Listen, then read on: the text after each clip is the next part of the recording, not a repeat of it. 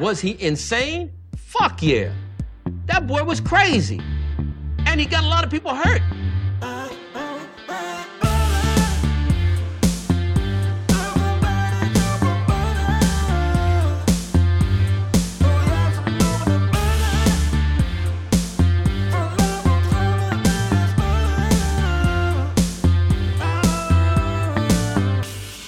Like butter. I fucking love butter. I fucking love it. What's up, motherfuckers? Het is weer zondag en we komen samen. SMS al je namen, honey en een dame. Oh, een goed nummer was dat, dames en. We, gaan, we springen er gelijk in. Want we hebben geen tijd te verliezen. Of jawel, want het maakt allemaal niet uit. Even kijken, wat hebben we vandaag? We hebben vandaag, dames en heren, welkom bij alweer een nieuwe aflevering van de Butter Show. Even kijken, ik heb vandaag een krantje erbij van 26 juni. Dat was gisteren. En gisteren had ik geen tijd, had ik geen zin om de dingetjes te doen. En nu doe ik het maar lekker vandaag. Eh, ja, wat gaan we vandaag doen? We gaan gewoon even een krantje doornemen. Kijken wat fuck er voor interessants hierin staat. Vrij weinig, als altijd. Ehm, op de voorpagina. Irene Storm van Leeuwen inventariseerde de 10.000 boeken van kasteel Duivenoorden. Ik weet niet wat kasteel Duivenoorden is. Ik weet dat 10.000 boeken heel veel boeken zijn. En Irene Storm, eh, ze ziet eruit alsof ze niks meer te doen heeft. Want ze is, ziet er eh, best wel oud uit. En die fucking kasteel Duivenoorden ziet er fucking eng uit. Ah, fijn. De regio, pagina, regio, dus het zit hier ergens in de regio. Pagina 13, katern, bla bla bla. Personeelstekort, ziekteverzuim en vakantiestuwmeren. Ik weet niet wat de fuck vakantiestuwmeren zijn. Problemen bij inhaalslagzorg. Het inhalen van de achterstanden in de zorg, die zijn ontstaan door de coronapandemie, stuit op problemen. No shit. Doordat personeel en bedden moesten worden vrijgemaakt voor de co- COVID-zorg, zijn anderhalf miljoen afspraken en operaties uitgesteld. Het grootste probleem bij het voeren van een inhaalslag is een tekort aan ziekenhuispersoneel. Ja, dat is, is dat niet de oorzaak van al die fucking problemen die we al hebben gehad? Niet, niet de, de, de oorzaak, maar het wel het resultaat van uiteindelijk van 20 jaar CDA en de VVD. En natuurlijk de PvdA, die deed ook altijd mee. Afijn. En schrijfster Suzanne Smit, eigenzinnige vrouwen. hey, die Suzanne Smit is wel gewoon een proper milf. Gewoon echt een top-notch milf. Ja. Ja, lekker. Ziet er goed uit. Ik heb nooit een boek van haar gelezen, ik weet dat het een lekker wijf is. Al 30 schoolboeken in de band door de anti-homo-wet van Orbán. En dat is natuurlijk het hele dingetje nu. Midden in de Pride-maand, Hongarije, iedereen boos op Viktor Orbán, omdat hij allemaal ehm, eh, dingetjes heeft gedaan. Over, met eh, em- allemaal eh, wetten heeft eh, in geïntroduceerd. MBT, de LHBTQ. MBT met betrekking tot. Zie je wat, zie je wat ik daar deed? Viktor Orbán heeft wetten ingevoerd. MBT, de LHGBT. God damn it, ik ben een lyrical genius. Viktor Orbán zwicht niet voor Europese druk. Zijn veel bekritiseerde anti-homo-wetgeving is ondertekend en nu van kracht. Volgens de Hongaarse premier wordt de wet verkeerd geïnterpreteerd en strijdt hij juist voor de rechten van de LHBTI-gemeenschap. Waar is de I voor in eh, de I? De I. Voor inter... ik wat? L, lesbo, H, homo's, B, B's, T, transgenders. En de I, waar staat de LHBTI voor? De LH, LHB, T, I, I. Ba-la-la. Is een initialism. Oké, eh, de T. eh, de intersexe personen. En wat zijn de intersexe personen dan? Intersexe personen. Wat zijn intersexe personen? Intersexe personen. Intersexe personen zijn geboren met mannelijke en vrouwelijke geslachtskenmerken. Iemand heeft bijvoorbeeld een niet volgroeide penis en een vagina-ingang of baarmoeder. En hebben een intersexe lichaam voor geen pijn. Oké, kijk, er is dus. Is het wel terecht om intersexe mensen en lesbisch, homo's en bi's in dezelfde categorie te plaatsen als transgenders? Is dat, een, is dat, is dat, is dat eerlijk? Want die, Eh, lesbisch, hetero's, le- lesbisch, homo's, biseksuelen en eh intersex mensen. Dat zijn mensen dus die geboren zijn met bepaalde voorkeuren en dergelijke. Ehm transgenders ook. Maar is hij, is, ik ben nog steeds van mening dat transgender gewoon een transgender dingetje. Ehm, dat dat het gewoon een, een, een mentaal dingetje is.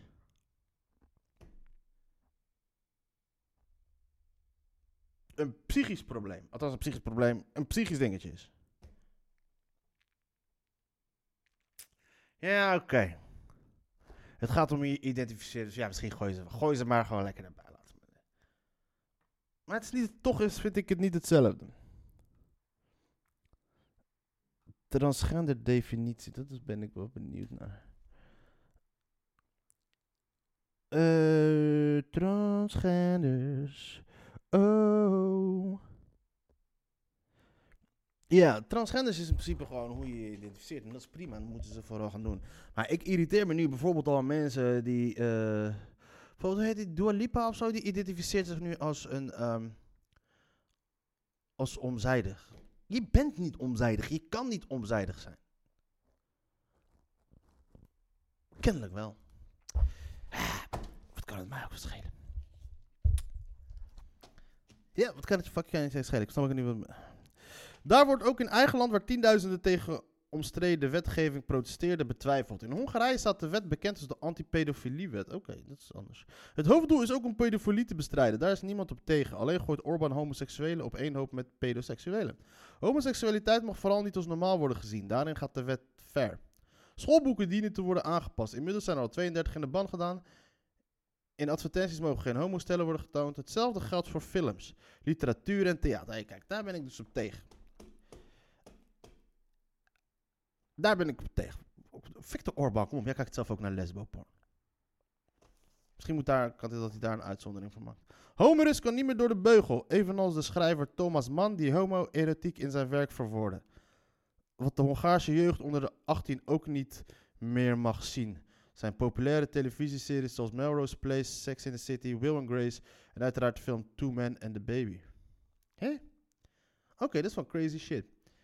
Sex in the City is gewoon letterlijk hoism.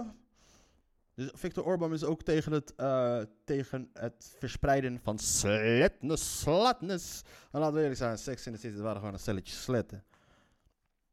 En Melrose Place, Melrose Place, Melrose Place ik altijd omdat ik verliefd was op, eh, op Amanda. Heather Locklear. Amanda, zo is het toch? Amanda, Heather Locklear. Amanda. Melrose Place. Ja, dat was, eh, ja, dat was een lekker wapen. Maar ze was toen nog plastic fantastic. Maar ik was, ik was verliefd op haar omdat... En een meisje op mijn school die leuk op haar. Afijn. Politieke tegenstanders wijzen er ook op dat de Hongaarse wet verdacht veel lijkt op een soortgelijke regeling die in Rusland acht jaar geleden inging. Daar is praten over homoseksualiteit in het bijzijn van minderjarigen zelfs strafbaar. De Hongaarse premier heeft al diverse malen laten blijken gecharmeerd te zijn van de Russische en Chinese model met een sterk leider. Hij ziet niets in het liberale Europa, waarbij hij niet schroomt om de hand op te houden om zeer royale EU-subsidies op te vangen. Ja, hey, geef me eens een ongelijk. Geef mensen ongelijk. Europa wordt gewoon geregeerd door een stelletje pussies. Door gewoon een stelletje mafkezen. Die allemaal achter de procedure zitten en de regels en dat soort shit. En hij weet ook, kijk, ik kan wel de. eh, hij komt er ook mee weg, omdat ze ook weten van als Hongarije wegvalt, ze in de invloedssferen komen van Rusland en China. En dat wil de EU voorkomen. Ik heb zoiets van, yo, doe je ding. Als jij wilt chillen met Rusland, doe je ding. Veel succes. Kijken wat er goed van komt. Kijken hoe lang het duurt voordat jouw land helemaal naar de pleuris gaat. Maar dat is dus het probleem. Kijk, was het een ander land geweest, dan, ah, dan had het Europa niks gescheeld. En vroeger had het, had, had, het Westen altijd wel een handje ervan, om, als ze bang waren dat eh, bepaalde landen in de invloedssfeer zouden komen van de Russen of zoiets, of van de communisten, dan pleurden ze er een paar bommen op, weet je, net als in Syrië of Vietnam of, of eh, Noord-Zuid-Korea, Cambodja, al die landen. Maar dit is in een achtertuin. Je, het is een beetje fucked up om een, fucking lap oorlog te gaan voeren in, in, een, in, een, ehm, in je achtertuin. Los daarvan. Maar ook als, er, als ze bang waren voor, ehm, voor bepaalde invloeden, dan, dan ze, gingen ze niet per se met hun legers daar naartoe. Maar dan, dan eh, histen ze er gewoon de boel op. Chili met Pinochet, weet je, toen ze die Allende af gingen zetten. Of de, of de, dat, de, de Contras in Nicaragua. En, eh, of in heel Latijns-Amerika. Of heel fucking Zuid-Amerika. Wat ze in de fik hebben gezet door het steunen van, eh, van rechtse partijen. Wanneer de socialisten daar, eh, Marxisten aan de macht kwamen. Maar ja, ga je dat doen hier in Hongarije? Wil je dat de pleuris uitbreekt hier in Hongarije? Wil je een tweede Balkan? In een land waar ze nog ineens zoveel... Hong- Hongarije heeft ook, is ook best wel etnisch. Heeft best wel, ook wel best wel verschillende etniciteiten. Maar Bulgaren hebben ze, Roemenen. Ze hebben volgens mij ook nog een spatje Turken her en der. Maar wil je dat nog een keer hebben? In je acht- nou, het zou ook niet zo'n vaartje lopen, denk ik, ja, in Hongarije. Wat het beste zouden kunnen doen, is gewoon weer naar de stembus gaan. En zorgen dat die gozer verslagen wordt. De pleuris gaat uitbreken en het begint hier. Ik kijk er al naar uit. Landbouwakkoord EU is stap in de juiste richting. Vicepresident van de Europese Commissie Frans Timmermans geeft uitleg over de landbouwdeal. Frans Timmermans ziet er ook niet uit als iemand die de vicepremier is. Ik vond een stukje van Arjen Lubach nog fucking heel goed toen hij het had over de Europese Commissie. Dat we daar zo weinig over weten. Ik denk dat niemand weet dat, eh, dat eh, Frans Timmermans vicepresident is van de Europese Commissie. Afijn. Politiemol. Haarlemse rechercheur, jarenlang informant van drugscriminelen. You go boy. Corruptiejagers, een nieuwe wet moet het tij keren. Oké, hebben we daar geen wetten voor, hè? Een Haarlemse rechercheur speelde jarenlang ongestoord gevoelige informatie door aan drugscriminelen. Het is, zoveel, het is het zoveelste schandaal rond een politiemol. Oorzaak de tekortschietende screening als gevolg van strengere privacyregels. Corruptiejagers en de nieuwe screeningwet moeten in de tijd keren. Afijn, ah, aha, oké. Dit wordt dus een um, wet die ze toe passen bij de politie, maar die waarschijnlijk later ook op ons gaat toegepast gaat worden. Dat ga ik je nu alvast vertellen. In een jaar nadat Mohammed LM. Dat is er even van ons. ons. Daarom goed zo. Huppatee, geen Marokkanen meer bij de politie. Geen Marokkanen meer bij de politie. Goed dat je daarna van ons Marokkanen hebt verpest bij de politie. Ik wil geen Marokkanen meer zien bij de politie. Cause I hate the police. Nee. I don't hate the police. Maar ga gewoon je bek. Ik probeer trouwens mijn podcast naar een hoger niveau te tillen. Naar een, eh, een next level. Meer kijkers luisteren. Omdat de luisteraars die ik nu heb, luisteren helemaal geen tyfus meer naar. Maar dat maakt niet uit. Hoe, hoe, stel je voor als ik nu aangesloten zou zijn bij een of ander podcastnetwerk. En ik zou die shit lopen roepen die ik nu nog steeds roep over de politie. Hoe lang zouden ze je willen hebben? Maar er moet geen reden zijn om het niet meer te roepen. Misschien blijft het gewoon lekker zo. Ik het wel af. En u luistert het waarschijnlijk niet meer, maar hoe gives a fuck? In werkelijkheid zwijgt de rechercheur hier de scepter. Weet hem. Oh nee, wacht. Ik was al blijven afhaken bij Mohammed OM. In 2016 begon bij de recherche in Haarlem zijn er serieus niet bla bla bla bla. De intonatie en de attractiviteit van de tekst is weg. Oké, we beginnen gewoon opnieuw. Een jaar nadat Mohammed LM in 2016 begon bij de recherche in Haarlem, zijn er serieuze niet-pluissignalen. Serieus niet pluissignalen. S'nachts worden alle ruiten van de viswinkel van zijn jongere broer in Culemborg ingegooid. Diezelfde broer, Abdel, begint in 2018 een shisha-lounge. In werkelijkheid zwijt de rechercheur hier de scepter, weten bronnen in de onderwereld. Mystieke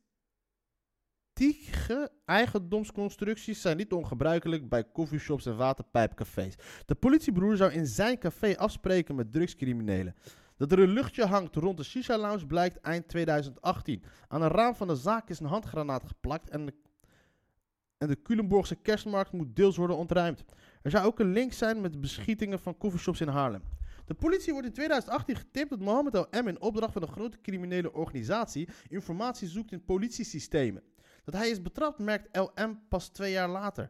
Dan wordt zijn oneigenlijke gebruik van de politiesystemen aangemerkt als plichtsverzuim meldt een woordvoerder van de korpsleiding van de politie desgevraagd. Dat heeft ertoe geleid dat het tijdelijk dienstverband van de rechercheur en opleiding in 2020 niet is verlengd. Er is geen disciplinaire maatregel opgelegd. Uiteraard, luister. Ehm, dat is wat de politie altijd doet. Dus politie motherfuckers iets flikken. Ze zullen nooit echt hun eigen mensen keihard straffen. Doorgespeeld. De melding leidt in de loop van 2018 tot een onderzoek naar de gedragingen van LM. Voor de afdeling Laten we LM, laten we zo El Marocchino. Door de afdeling Veiligheid, Integriteit en Klachten, FIC. Van het politiedienstcentrum waar de rechercheurs in opleiding onder vallen. Daaruit blijkt volgens de korpleiding dat hij echt heel vaak informatie opzocht over incidenten en personen, terwijl daar vanuit professioneel oogpunt geen noodzaak toe was. Het gaat daarbij in elk geval om aanslagen op de viswinkel en de shisha lounge van zijn broer. Dat informatie wordt doorgespeeld aan criminelen blijkt als de Rijksrecherche een strafrechtelijk onderzoek instelt. De ex-rechercheur moet zich verantwoorden voor de rechter. De politie heeft in dit geval geen steken laten vallen, meent de korpsleiding. Volgens onze informatie is de man geen eigenaar van een shisha lounge. De zaak staat op de naam van zijn broer. Redactie. Verder vindt hij de screening van nieuwe politiemedewerkers in principe geen onderzoek plaats naar de omgeving van de kandidaat. De huidige screeningswet staat dat niet toe. Bovendien sluit politie niemand op voorhand uit op basis van gedragingen van familieleden. Dat de betrokkenen medewerker de fout inging, betekent niet dat de screening heeft gefaald. Niet gerekend naar de huidige normen althans. Vorig jaar bleek dat zelfs iemand met een zus en nicht bij IS in Syrië welkom is bij de politie. Zolang je er maar open over bent en de afstand van neemt, dan kun je broer zelfs voorzitter zijn van de Hells Angels, zegt de woordvoerder van de korpsleiding. Het kraken van de EncroChat communicatie tussen de criminelen bracht aan het licht dat veel meer politiemensen corrupt zijn dan er werd aangenomen. Dada. Nieuwe hacks van criminele berichtendienst begin dit jaar SkyEck en de onlangs bij de internationale operatie Trojan Shield verraden ongetwijfeld meer rotte appels.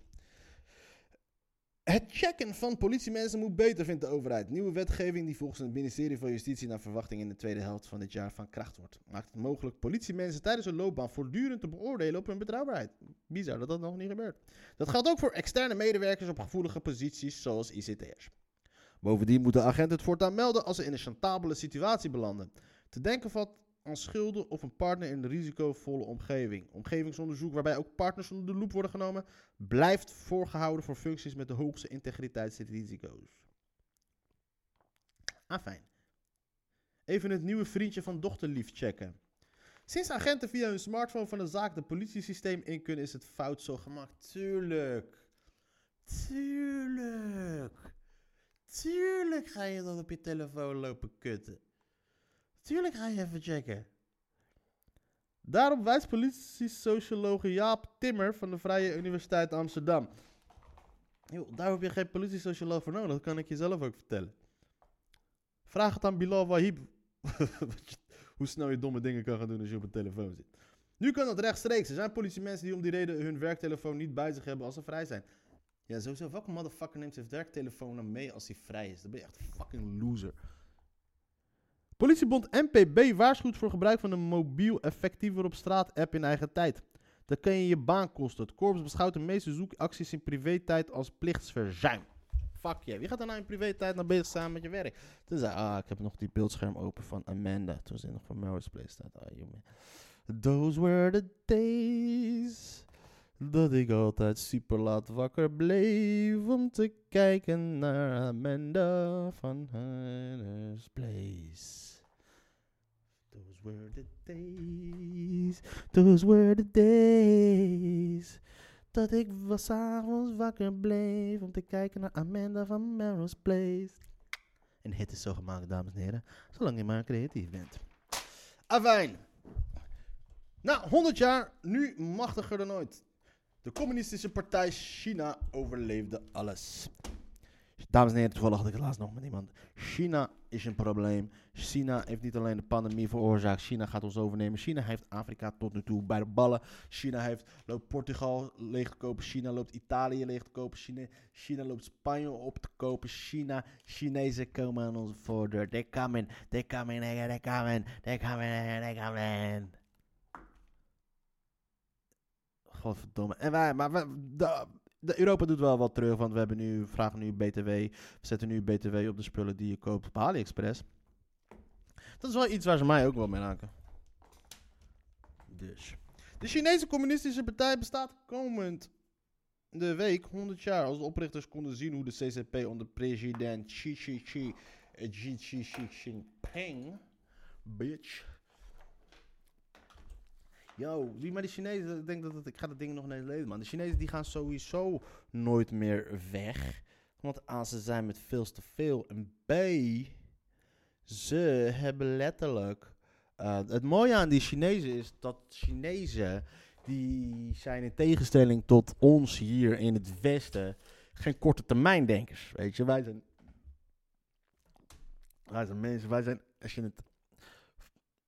Ondanks dat wij, iedereen die zichzelf beschouwt als een lange termijn denker, als je kijkt naar de lange termijn, het leven is een marathon, geen sprint, bla bla bla bla bla bla. Vergelijken met de Chinezen is zelfs dat een, ehm, is zelfs dat een, ehm, gewoon een sprint. Wat, wat de Chinezen doen, die plannen letterlijk gewoon uit over 200 jaar of 250 jaar. Oké, dit moeten we bereiken tegen die tijd. Wat zijn onze doelen over 200 jaar?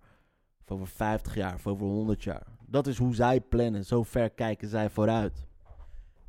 En daarom zijn zij net iets effectiever, minder, eh, minder egoïstisch ingesteld. Omdat ze continu dat, dat, dat ideaalbeeld voor is gehouden van wat ze uiteindelijk moeten bereiken. En zij beschouwen, zich, zij beschouwen dat de, de, de rit daar naartoe, beschouwen zij al als een taak op zich. Zonder echt te hoeven jagen op, op, die, op, die, op, die, op, de, op de resultaat daarvan. Misschien zelfs niet in hun eigen levens. eh, in de periode dat ze zelf leven. En dat is best wel hilarisch. Want ik denk daarom dat ze ook in China bijvoorbeeld de grote mars heel, een heel erg groot wordt herdacht. De Chinese mars.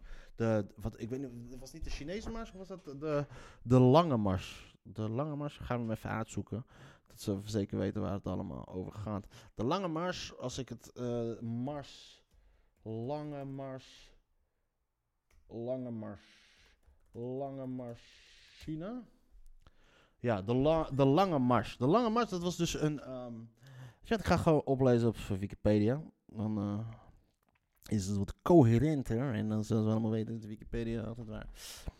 De Lange Mars was een strategische verplaatsing ondernomen door ongeveer 130.000 Chinese communisten van het, van het Rode Leger. De, de mars liep van Jiangpi, Jiangxi naar Yang, Yan'an in Jiangxi. Tienduizenden overleefden de tocht niet. Dit, dit vond dus plaats van oktober 1934 tot oktober 1935. En eh, de lange mars vond, hoe lang was dat nou?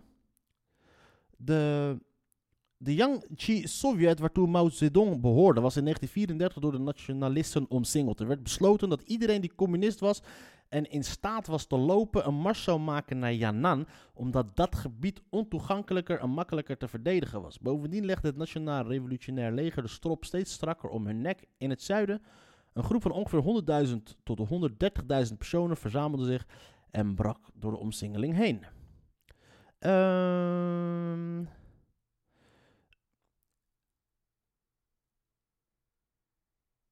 Kijk hoor, het was ongeveer zes... eh, Volgens de communisten ging het om een tocht van ongeveer 10.000 kilometer. Volgens de Britse wandelaar Ed, Ed Jocelyn en Andy McEwen, die die tocht in 2003 in 384 dagen volbrachten, was die slechts zo'n 6.000 kilometer. Ja. Nou, dat lijkt me sterk. Ik denk niet dat het waar is. Althans, ik bedoel, twee man hebben er t- 384 dagen over gedaan. Dus dat is ehm, iets meer dan een jaar. Een jaar en twee weken. En de lange mars was dus van oktober van 1934 tot oktober 1935. Dus dat is ook gewoon een jaar, een jaar, iets meer dan een jaar. 54, 55 weken, 56 weken max. 58 weken max. Nee, 56 weken max. En dan met 100.000 mensen een jaar daarover. Terwijl zij met z'n tweeën, met, dat is met 100.000 man tot 130.000 man. En zij met z'n tweeën hebben er ook een jaar over gedaan. En toen, volgens hen was het dus 6 kilometer. Dus eigenlijk met z'n tweeën zou je langere afstand moeten kunnen verleggen. Dus dat klopt sowieso iets niet aan het verhaal. Maar om terug te komen, maar dat verhaal wordt nog steeds, nog steeds hartstikke belangrijk in de Chinese geschiedenis. De mars, want die mars symboliseert dus het ontstaan van, de, van het nieuwe China, zoals we dat nu kennen. En dat wordt nu nog steeds altijd herdacht. En de mensen die erbij betrokken waren, werden gezien als, als helden. En het wordt dus gezien als de road, de weg daar naartoe. En alles wat er nu ook nog steeds gebeurt, wordt opgevat als de weg daar naartoe. En ehm, daarom zijn de Chinezen ook hartstikke goed in het vooruitplannen en vooruitkijken. En de mensen die stappen daar gewoon effortless in. Want stel je voor, je moet hier maar gewoon in, in, het westen gewoon tegen iemand zeggen van... ...joh, luister eens, we gaan nu kaart werken, je moet gewoon dingen doen. Eh, de vruchten daarvan, ga je zelf niet plukken, maar je achterkleinkinderen. Nee, fuck no, niemand gaat dat doen. dan gaan we verliezen. Daarom hou ik mijn Marokkaanse paspoort nog steeds.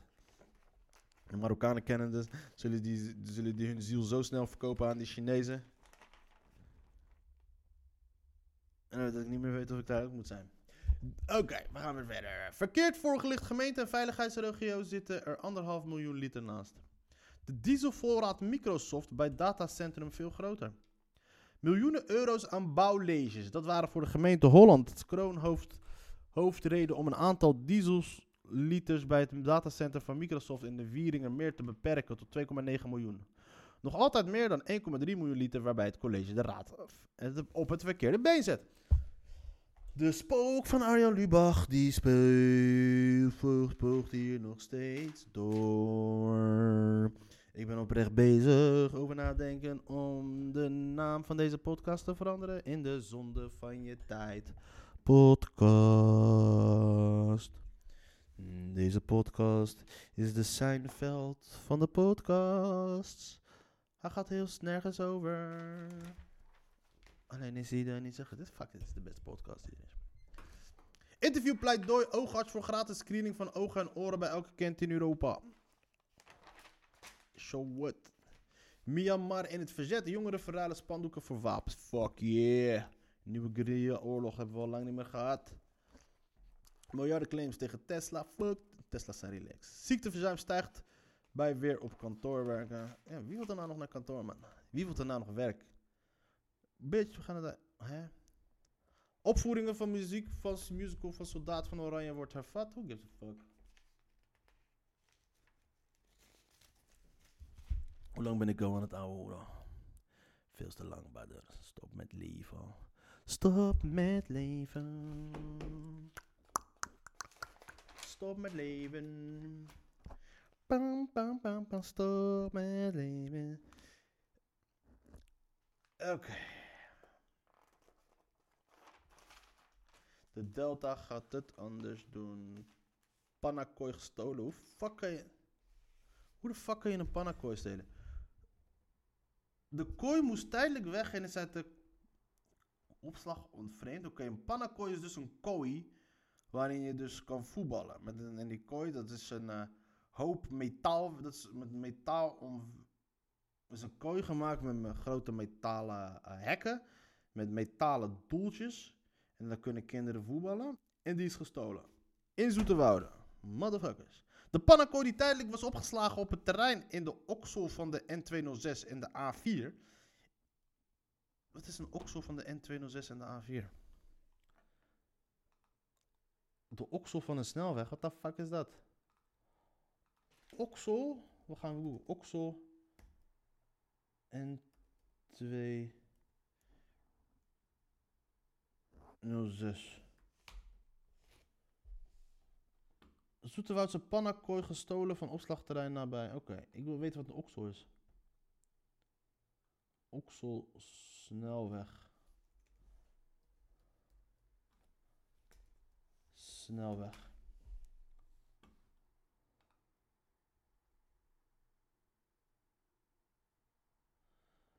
Ah, oké. De oksel. Een oksel in een snelweg is dus de. Oh ja, ja, ja. De oksel van een snelweg is dus in principe als het voor, een oksel, een weg. Stel je voor, je hebt een A4, je hebt, je hebt een snelweg en ehm er kruist daar een andere weg. En die afslag die je kan nemen naar die, een van die twee wegen toe, het gebied daartussen, dat is een oksel. Ah, fijn. Dan weten we dat. Schrijven we dat op, want we gaan het erover hebben. Oksel, China en waar hadden we het nog meer over? Can you feel it? Can you feel it? Ah, fijn. Hoe de fuck had je een hele pannenkooi? Het is een schadepost van tussen de 6 en 7000 euro. Wethouder Ruud Bouter baalt enorm van het diefstal. Los van de kosten is het heel vervelend dat de jeugd nu langer moet wachten tot ze weer een balletje kan trappen. Fuck man, het is fucking zoete wouden hier. Fucking platteland, je kan overal voetballen daar. We hebben direct een nieuwe kooi besteld. Ik verwacht dat die er half juli staat. Nou, dan denk ik dat die eigenaar, dat die, eh, dat die mensen die, die, bij wie die hebben besteld, deze hebben gestolen. Hoe vet zou het zijn als ze gewoon diezelfde pannenkooi terugkomen. We dachten dat de voetbalkooi tijdelijk op een veilige plek stond. Niet dus, het is een les. We zullen een veilige plek moeten vinden als we weer eens iets van waarde moeten opslaan. Ze hebben gewoon een hele fucking pannenkooi gestolen. De pannenkooi moest tijdelijk weg om plaats te maken voor twee noodlokalen voor de school, omdat niet direct een nieuwe plek voor de kooi beschikbaar was. Werd de stalen kooi gedemonteerd en opgeslagen. Nadat de noodlokalen waren geplaatst, ruimte voor de kooi, maar bleken de stalen hekken verdwenen.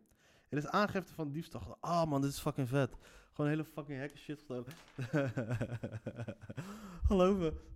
Er staat nu ergens in Marokko staat er een voetbalpannenkootje. En de Delta gaat het anders doen. De Delta is een school, maar het interesseert. Poëziefoto van een. eh,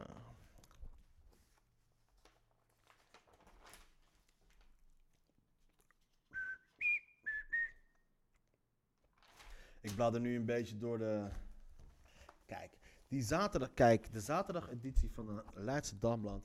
Hebben ze een, een plus eh, katern. En dat is een hele goede katern. Daar zitten echt altijd hele interessante verhalen in. En in dit geval gaat het dus door op wat ik net had voorgelezen over corruptie bij de Skotu. En ik pak deze. De Vrijkatern. Dat is de katern wat gaat over eh, kunst en cultuur. En is normaal helemaal gereed aan. En dit keer zit dan Suzanne Smit, de schrijfster, super milf, staat ertussen. En eh, nu is het eindelijk pas interessant. Normaal is het fucking never ever interessant. Zullen we even kijken wie er overleden is? Tante Rie. M.J.J. van Iterson, dat is een hele Leidse naam. Ah, fijn. Knibbel, knabbel, knaasje. Nou, vandaag speelt het Nederlands elftal. NPO zoekt samenwerkingen. Martijn van Dam zorgt over omzijdig eh, dingen, dingetjes. Hollywood de podcast. Mathieu Weideven gaat op zoek naar een verhaal achter zijn voorvader de GGT Rust Week. Nieuw initiatief bundelt landelijk cultuuraanbod rond afschaffing van de slavernij. Theaters vieren samen Ketty Kotti. De viering van de officiële afschaffing van de slavernij op 1 juli 1863 wordt steeds meer gemeengoed. Dit jaar vindt ook voor het eerst theater voor Ketty Kotti plaats. Met deze nieuwe theatermanifestatie bundelen theaters en kunstinstellingen in heel Nederland programma's rond de afschaffing van de slavernij. Op 30 juni en 1 juli presenteren diverse podia en andere cultuurplekken programma's die verhalen vertellen over de koloniale en slavernijverleden. Hartstikke goed. Hartstikke interessant om mensen naar het theater, om andere mensen naar het theater te trekken. Maar waarom? Betekent dus dat nu eh, heel veel mensen de kans krijgen om, eh, eh, donkere mensen de kans krijgen hun verhaal te doen over het een en ander. Maar dat mag pas als het over de slavernij gaat. Dus eh, aan de ene kant hartstikke goed. Bla bla bla bla bla bla bla bla. Ah, fijn. Oké, we gaan het hebben over in het voetbal. Want Nederland staat vandaag in de, in de achtste finale tegen Tsjechië. En eh, dat gaat een dingetje worden. Ik eh, twijfel of Nederland gaat winnen vandaag.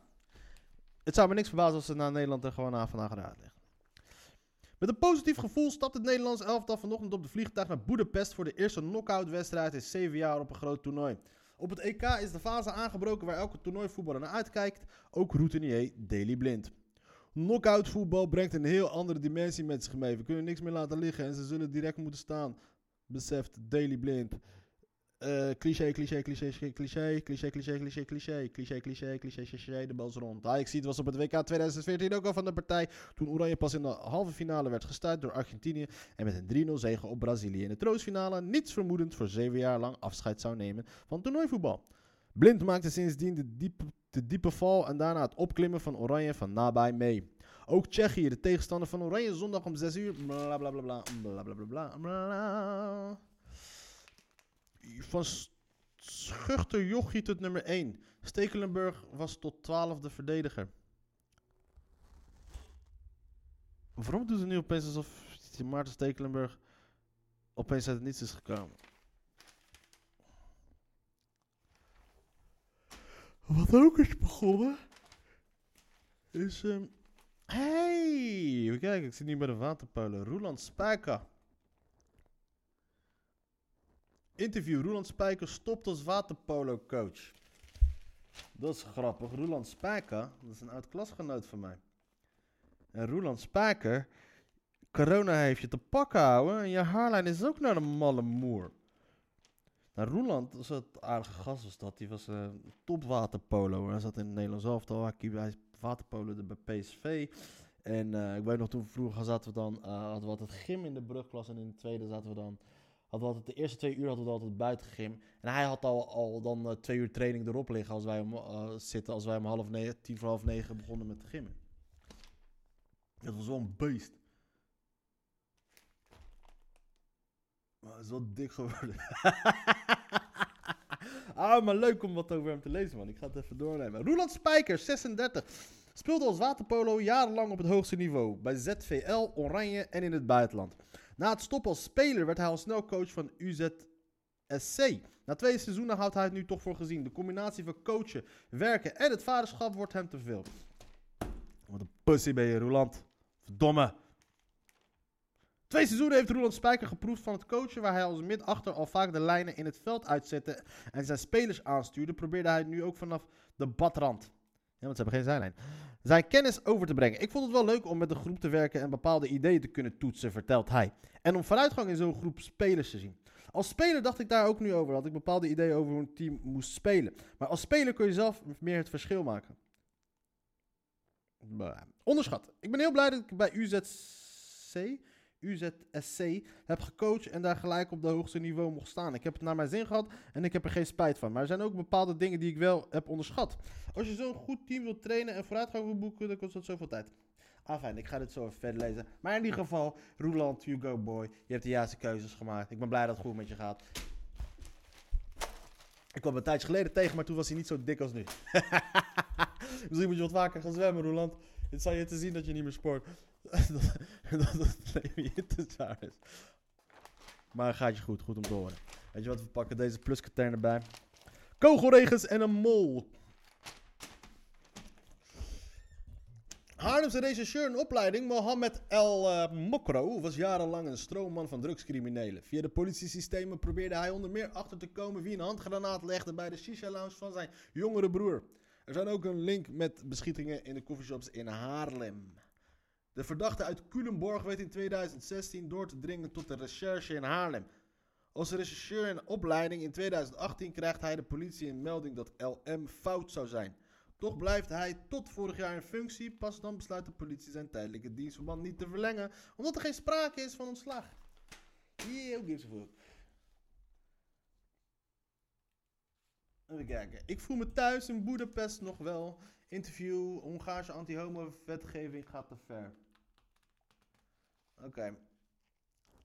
Levente Eros is gay. Hij studeerde Nederlands aan de Elte Universiteit van Budapest en hoopt nu te kunnen promoveren. Vorige week stond hij met vele anderen te protesteren tegen de nieuwe aangenomen wet. Ah, kijk zo'n met zo'n hondengezicht. De groep Marine. Meer dan de helft van de EU-lidstaten valt over Hongarije heen en Ursula von der Leyen spreekt over een schande. Handelt de Hongaarse premier Orbán uit conservatieve overtuiging of politieke berekening? Meer dan de helft. Dus een, iets minder dan de helft valt niet over hem heen.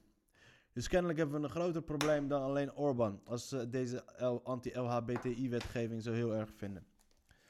Oké, vraag nummer 1. Vijf vragen over de anti-LHBT-wetgeving van de Europese bla bla bla bla. In het Orbán menens met zijn. Nee, wacht. Is het Orbán menens met zijn conservatieve overtuiging? Orbán, ooit begonnen als liberaal, schoof de afgelopen decennia stelselmatig op naar rechts. Hij noemt zichzelf de christelijkste der Europeanen en profileert zich als boegbeeld van de anticommunistische generatie die christelijke overtuigingen heeft en gehecht is aan de natie. Dat vulde hij onder meer in door vluchtelingen buiten de deur te houden, ja, dat is wat Jesus would do, en door een imago te cultiveren van plattelandsjongen die van voetbal, varkensworst en zelfs gestookte liqueur houdt. Maar ook door de strijd tegen de Hongaarse bevolkingskrimp tot de prioriteit uit te roepen. Een pro-gezinsbeleid te voeren en een etnische conservatieve discours te propageren. De notie dat Orbáns conservatisme een teken van christelijke overtuiging is, stuit op sceptisch bij ingewijden. Zoals dominee Gabor Ivanier, die dominee Gabor Imnier, die progressieve predikant zegende het kerkelijke huwelijk van Orbán in en doopte zijn twee oudste kinderen. Toen Ivanier Orbán leerde kennen in de jaren 80, zo vertelde hij eerder aan de, aan de pers, leek hij geen vroom christen, eerder een carrierist. Zijn kerkelijke huwelijk kwam kwam er rond de tijd dat hij als partijleider begon te hengelen aan naar een rechtser en religieuzer kiespubliek. Oh shit, een opportunistische politicus. Die roept en zegt, dat roept en doet datgene wat hem populair maakt. Dat is raar. Spreekt deze wet dat kiespubliek aan? Volgens een recente Ipsos-peiling accepteert 46% van de Hongaren huwelijken tussen personen van hetzelfde geslacht. Dat is 16% meer dan acht jaar geleden. De aanvaarding van de LHBTI-rechten in bredere zin neemt dus toe. Maar Orbáns partij steunt in belangrijke mate op het deel van de bevolking dat dat betreurt. Een deel van de anderen kan hij aanspreken met populaire maatregelen die hij eveneens verbindt met zijn pro-gezinsagenda. Denk bijvoorbeeld aan een voorstel om de inkomstenbelasting voor veel gezinnen te laten vallen in de laatste rechte lijn naar de parlementsverkiezingen in 2020.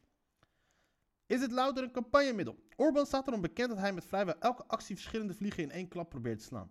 Michiel Luining, onderzoeker aan de Universiteit Antwerpen, die rechtse. Maar wat staat er nou in de wet? Maar wat staat er nou in de wet? Het enige wat ik dus lees is dat er continu staat over die shit van eh, anti-homo-wet, anti-dit-wet. Maar wat staat er nou in de wet? Zomers plezier met de fatale afloop.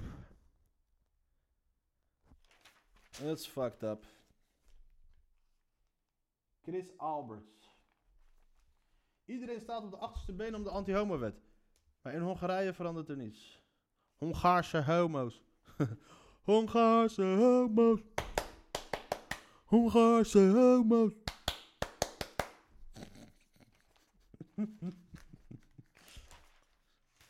Zomerse kriebelbeestjes. Kon ik mijn 14... Column, kon ik mijn 14-jarige ik maar zeggen hoe gelukkig ze later zal worden?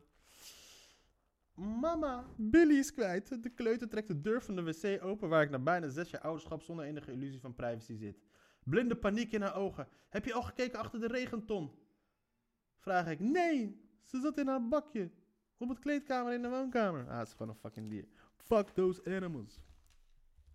Tessa aan de Stegge, eigenaar van Purpose Lab. Conclusie kan de prullenbak in. Enfin, ik heb genoeg gehouden woord vandaag. Ik heb een helemaal klaar. Ik heb wel zin in de Nederlandse helft vandaag. Ja toch? Ja toch? Ja toch? Ja toch? Ja? We zitten best wel ver in de Zonde van je Tijd podcast. We zitten 41 minuten. Weet je wat? We gaan even, zullen we gewoon even wat voetbalnieuws gaan doornemen? Aangezien we toch over het TK hebben. Um, boom, boom, boom, boom. Vermoedelijke opstelling van Oranje. Ah, fuck it, ik heb helemaal geen zin. Ik sluit af met deze.